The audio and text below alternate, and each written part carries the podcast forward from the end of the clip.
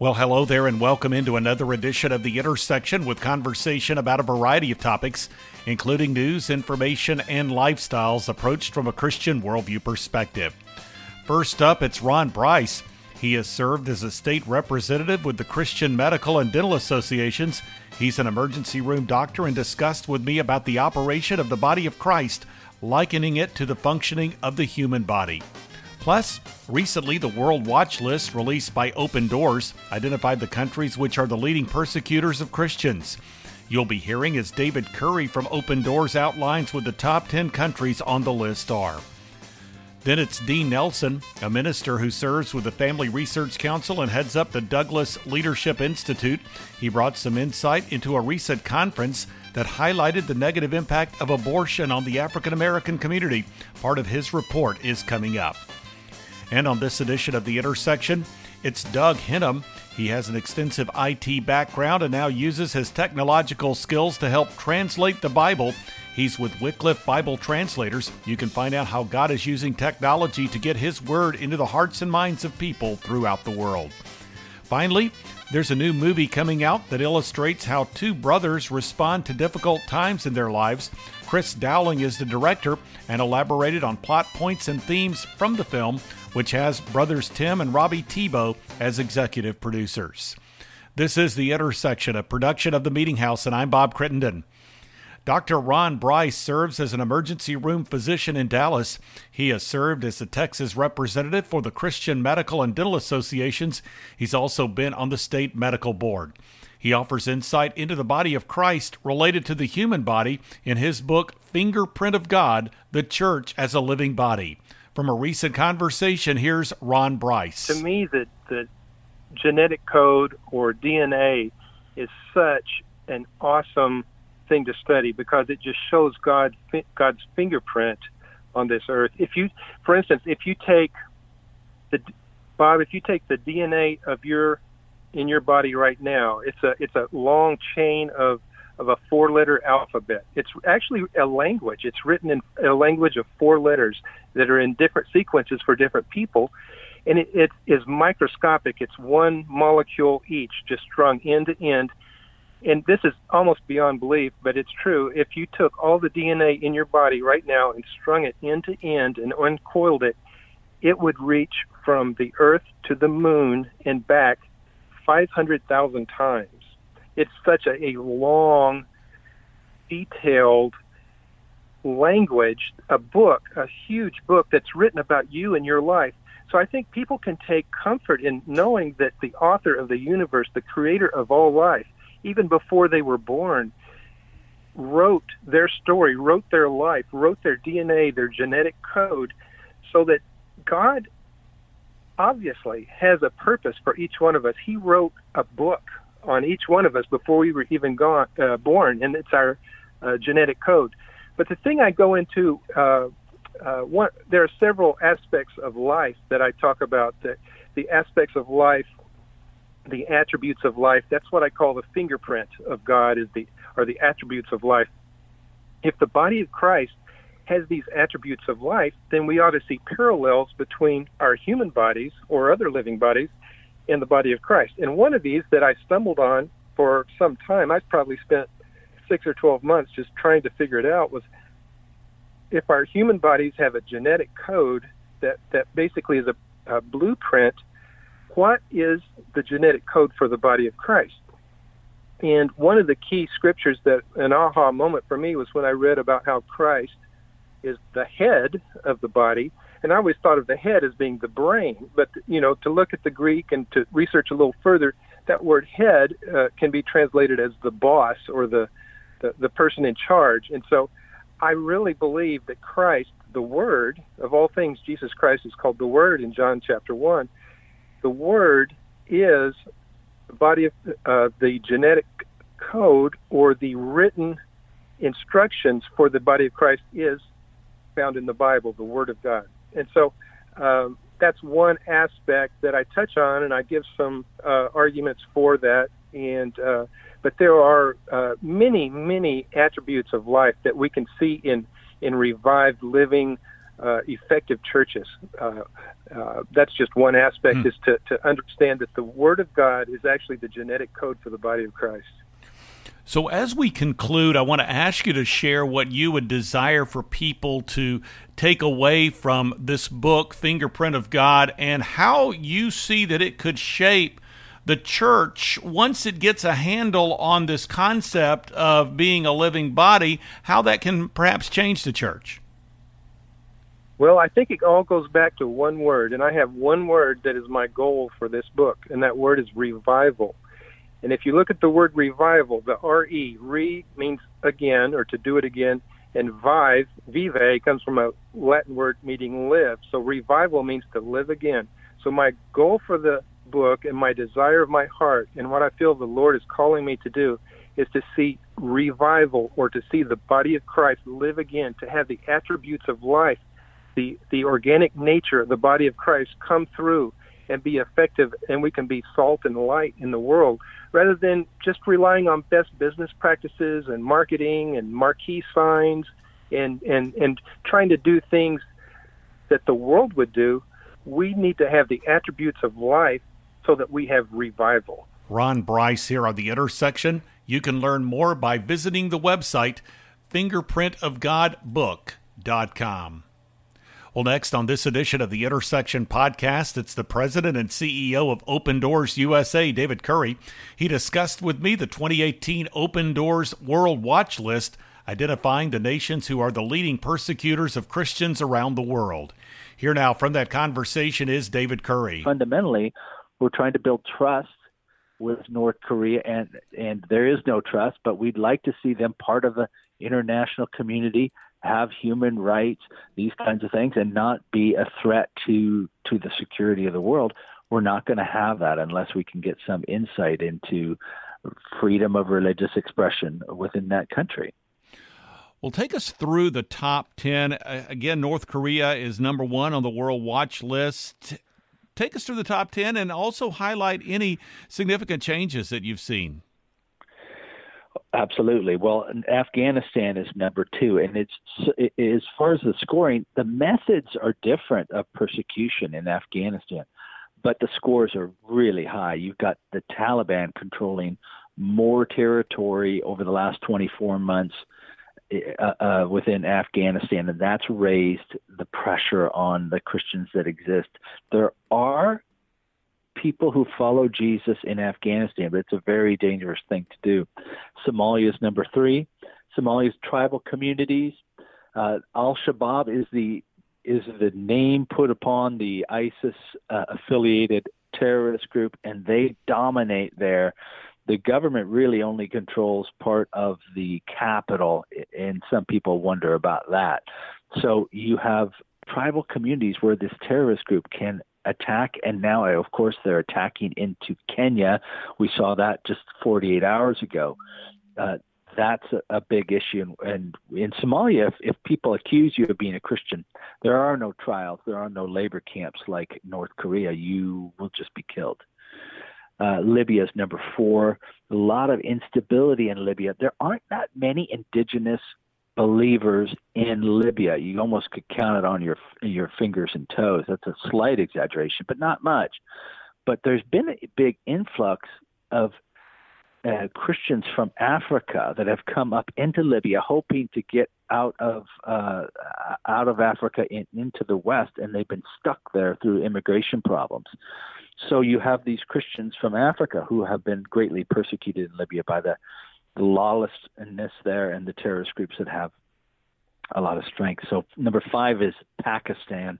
A lot of folks are aware of the blasphemy laws in Pakistan. Anyone can uh, claim that that uh, a Christian has blasphemed somebody, and they would get life in prison and, and perhaps death or mob violence against them.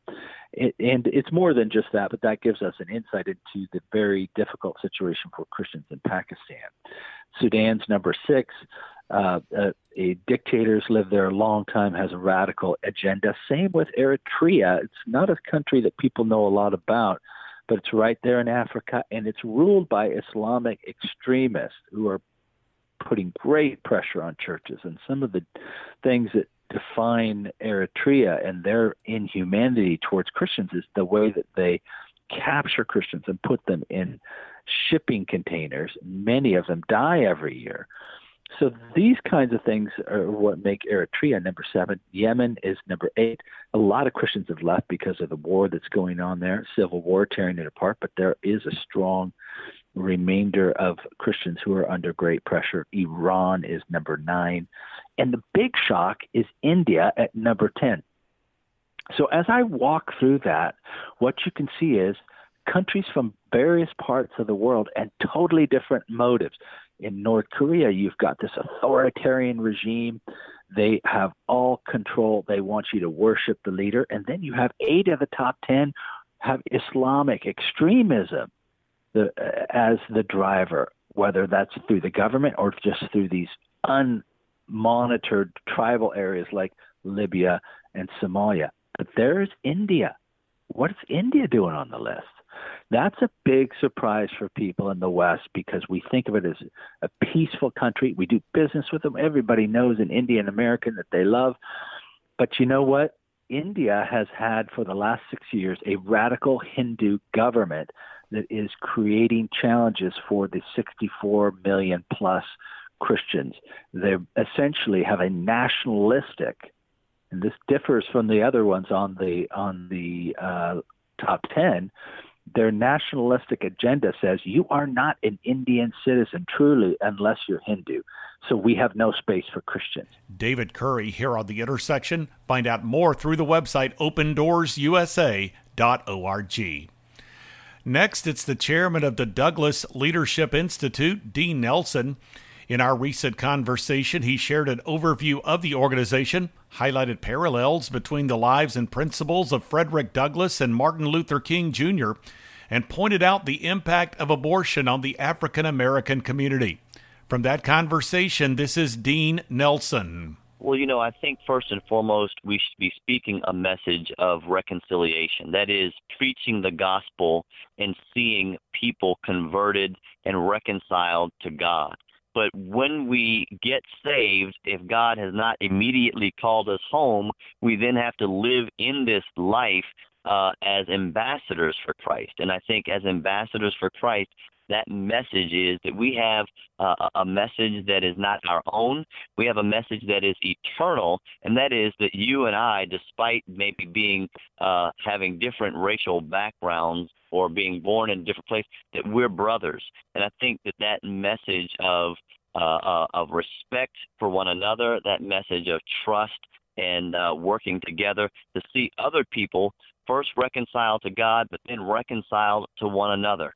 You know, America is a great nation, but it's not a perfect nation. Our founders had this idea that we would be what moving towards a more perfect union. That doesn't mean that we're perfect, but it's this idea that we can advance forward becoming better.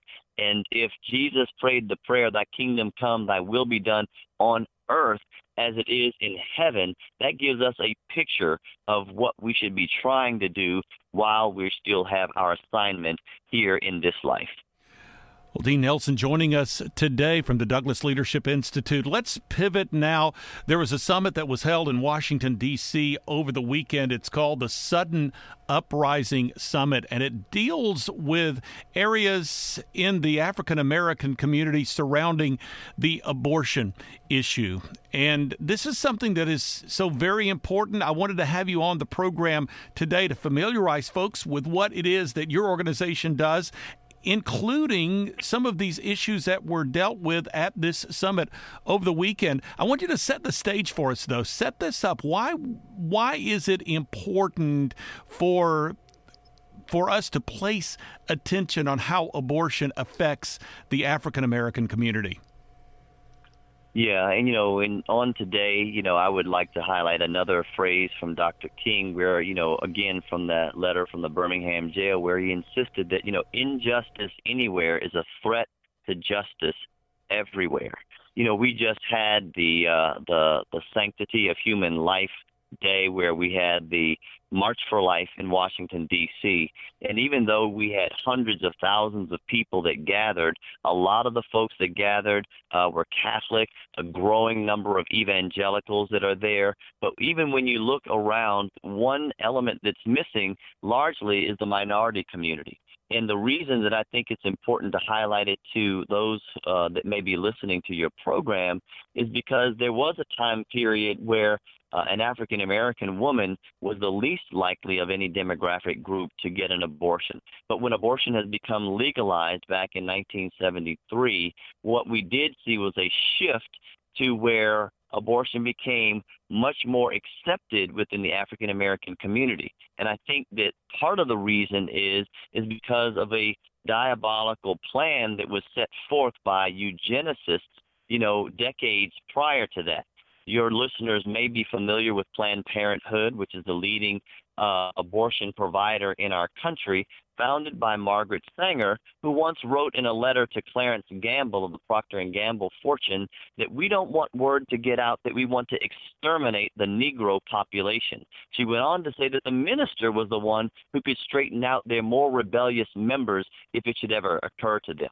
And so what we were doing at this summit, Bob, was trying to bring attention to the disproportionate impact of abortion on black and brown people. Planned Parenthood has almost uh, 80%, 79% of their surgical abortion facilities are found in minority neighborhoods. And so, this gathering of black doctors, African American attorneys, um, few elected officials, activists, and preachers all came together to evaluate what we could be doing more about the, what we consider to be a genocide within our community. Dean Nelson here on The Intersection. You can find out more through the website dlinstitute.org. You are tuned into the Intersection podcast. It's a weekly production of the Meeting House. You can find out more by going to meetinghouseonline.info or you can go to the programming section at faithradio.org. Through that homepage, you'll find a link to the Media Center marked Meeting House on Demand, through which you can listen to or download full conversations with recent guests on the Intersection podcast. You can also subscribe to the Intersection through that website. You can have it delivered to your podcast receiving software, including iTunes, on a weekly basis. And you can listen to or download the current edition or previous editions of the Intersection podcast. Plus, you can follow me on Twitter and access the Meeting House Facebook page. There are links to two blogs. One is The Three, with three stories of relevance to the Christian community. The other is The Front Room, with devotional thoughts and commentary from the Meeting House program. And you can get connected to video content. The Intersection podcast is also available through the Faith Radio app. You can learn more when you go to faithradio.org. Again, the Meeting House homepage can be accessed at meetinghouseonline.info or through the programming section at faithradio.org. Well, next up on this edition of The Intersection, it's Chief Innovation and Information Officer for Wycliffe Bible Translators USA, Doug Hennum. He discussed advances in technology that are being used in Bible translation, including Paratext for computers and Paratext Lite, an app for smartphones. This is Doug Hennum now. Paratext can handle it. it, it it's a complex um, software, but um, it it can handle uh, basically collecting um, the verse by verse translation uh, in these different languages it will do comparisons to other translations that have been done, look for similarities, look for um, parallels, uh, and then actually make recommendations on uh, what what a better translation might be in that local language. Um, consultants can use it um, to really proof uh, the first drafts of uh, a translation project and use that uh, to kind of correct issues and stuff, and then it goes back to that translation group um, to continue to work on it.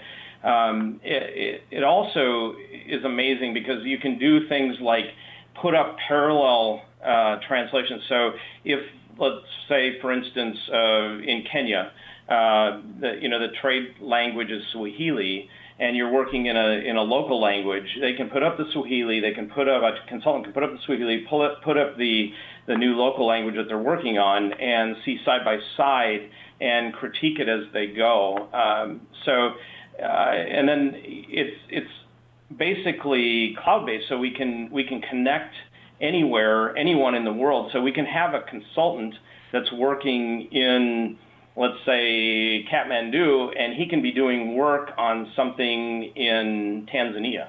Um, so, you know, it's, it's, it's really a, a critical tool in our tool belt.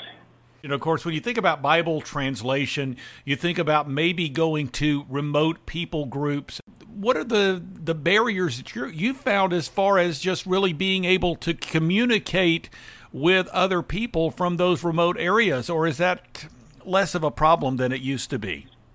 You know, it, yeah, you're right on. It is becoming less of a problem because of um, the globalization that's going on. So most people in these individual language groups learn some of the trade languages, um, the language of wider communication, uh, so that they can, uh, you know, trade, they can do commerce, that type of thing. So it, it used to be much more difficult, difficult, and most of those uh, language groups were very isolated. But honestly, now with because of technology, um, that is that barrier is kind of being broken. It was so interesting. I was in Tanzania a few years ago, and we were right on the edge of the Serengeti, and that you see Maasai warriors still in their traditional dress, you know, holding a spear in one hand, standing on one foot, and they have a smartphone in their other hand. Oh, and oh you know, just it, it's it it doesn't look like it should happen that way, but but they're they're doing that, you know, because they're connected with other villages, you know, close by using the trade language. So that's allowed us to enter into these villages much, uh, I would say, much easier um, because of that. Because we can go in, use the trade language, they understand enough of it that we can get started uh, uh, much quicker uh, than we used to be able to. Well, we were talking about the Paratext software. I made mention of Paratext Lite. That is the more recent development. It is a smartphone app. And when you say Paratext Lite, you don't mean that it is a, well, maybe a less ambitious product. It is actually a product that's easier to use, though, from what I understand. Yeah, that's correct. Um, it's it's a tool that allows uh, the nationals, the locals there, to do the drafting, and that's the that's the critical part of this. And they understand their language better than any of us. Um, so they can go in, they can do that initial drafting using that. It's they're not encumbered by all of these options and the difficulty of using it. It runs on a tablet, and you know, just as I was mentioning about the smartphone, um, when you hand them a tablet, it's very easy for them to use a tablet because it's similar to a smartphone. Um, if you hand them a computer, they look at the keyboard and they're like, I don't know what to do with this. right. And you know. Um, and so we've found that uh, the process is much easier for them, much much faster uh, by using a tablet-based system to interface, and then and then that data transfers to the full paratext in the back end. Doug Hennum here on the intersection. You can learn more through the website Wycliffe W Y C L I F F E dot O R G. Finally, on this edition of The Intersection, it's the director and co writer of the film Run the Race, due out in February of 2019, Chris Dowling. He discussed the concept of the movie depicting the struggles of two brothers who possess different approaches in responding to hardship. The movie has as executive producers Tim and Robbie Tebow. Here now from a recent conversation is Chris Dowling. There's an original writer named Jake who's also a producer on this, and um, and, and Jake kind of had the idea and this original script he wrote while I think while he was still in college uh, for Run the Race. Um, you know, this was uh, maybe 12 or 13 years ago, and um, he was he just he believed in it so much, and he kept pushing and pushing, and um, and he, he went through some ups and downs. Sold his house to continue to pay to try and get it made, and um, at some point, um, uh, via um, um, Trey Brunson, who was a, a friend of his and a friend of uh, the Tebows, um, kind of got it into the Tebows' hands. And um, I think it took a minute, but eventually, 10 years down the road from when he first wrote it, um, it started to get some steam. Uh, Robbie got behind it, Tim got behind it, and they started putting together a team. And then that's when I got the call to come in and have a look at the script and, um, you know, and, and kind of do my thing to it and, and put my piece on it. And then after that, they, you know, asked me to stay on and direct. And, um, and you know, again, it was it was awesome. It was just such a uh, the sets it can be very interesting, and um, and the set for Run the Race was just it was like a big uh, summer camp where it was just everyone had a great time, and we just we just loved being there, man, and loved on each other, and um, you know, but at the same time we were dealing with some cool, heavy stuff, and made it feel authentic and and real, and um, and you know, and, and I think it, it shows when you when you see it in, in February 22nd. I mean, it's it's cool. It's a cool piece. It is a story of two brothers, and I wanted you to set this story up for us. Give us some aspects of, of this particular plot. Yeah, I mean it's it's basically two brothers, um, and they just kind of life's kind of beaten up in a lot of ways. Uh, the mom has died of cancer, and they're in this small town.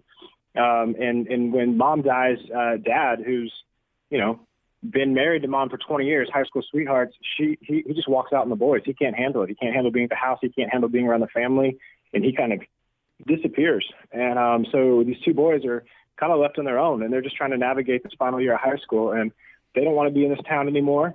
Um, the two brothers, uh, one brother has uh, Zach, who's uh, the football player. He's um, he's taken it uh, very hard and kind of turned his back on God and um, and his faith and then Dave, the other brother, has kind of, you know, when tragedy happens, you, you know, you obviously typically go one way or the other, and, and Dave's gone the other way, and Dave's kind of embraced his faith, and he's kind of found this rock.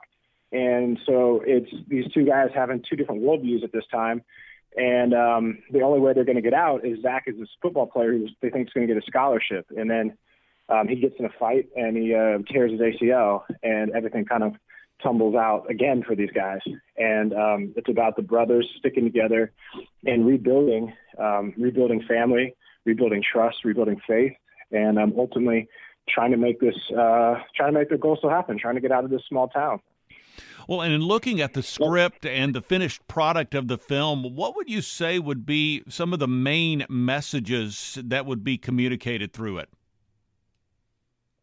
Uh, again, I think um, you know, I think family is is is one. Um, I, for me, it's very much a coming of age tale, and so anything you can think of about with the coming of age of like there's the first love and there's this this romance that's budding and there's um, the element of just trying to figure out this you're crazy we're in this world this world is so crazy just trying to figure out where do I fit in and and why am I here and purpose and and I think that that's all stuff that Zach, our lead character, he's he's dealing with. Now you put on top of that the pressure of he's got the only way for the, him and his brother to get out of this town, and then he has that removed.